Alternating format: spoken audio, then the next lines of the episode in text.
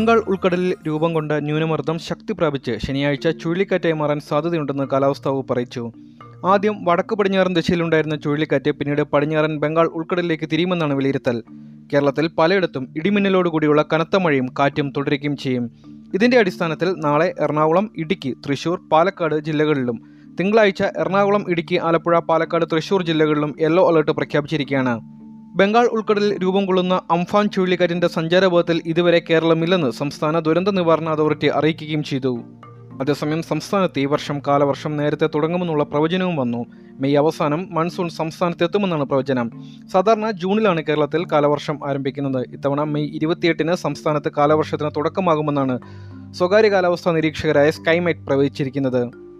അതേസമയം ഈ വർഷം സാധാരണയിലേറെ മഴയും ഓഗസ്റ്റിൽ അതിവർഷം ഉണ്ടാകുമെന്ന കാലാവസ്ഥാ മുന്നറിയിപ്പ് കണക്കിലെടുത്ത് അടിയന്തര തയ്യാറെടുപ്പ് നടത്തുമെന്ന് മുഖ്യമന്ത്രി പിണറായി വിജയൻ കഴിഞ്ഞ ദിവസം അറിയിക്കുകയും ചെയ്തു.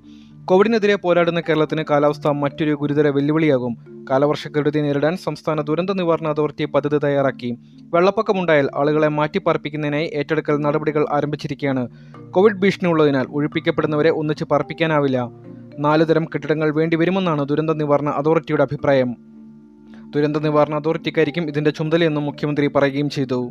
ബംഗാൾ ഉൾക്കടലിൽ രൂപം കൊണ്ട ന്യൂനമർദ്ദം ഇന്ന് ശക്തി ആർജിക്കുമെന്നും നാളെയോടെ ചുഴലിക്കാറ്റാകുമെന്നും കാലാവസ്ഥാ നിരീക്ഷണ കേന്ദ്രത്തിന്റെ വിലയിരുത്തലുണ്ട്. ചുഴലിക്കാറ്റിന്റെ സഞ്ചാരപാതയിൽ അല്ലെങ്കിലും സംസ്ഥാനത്ത് ശക്തമായ മഴയും ഇടിമിന്നലും ഉണ്ടാകുമെന്നും അധികൃതർ സൂചിപ്പിച്ചു. കൂടുതൽ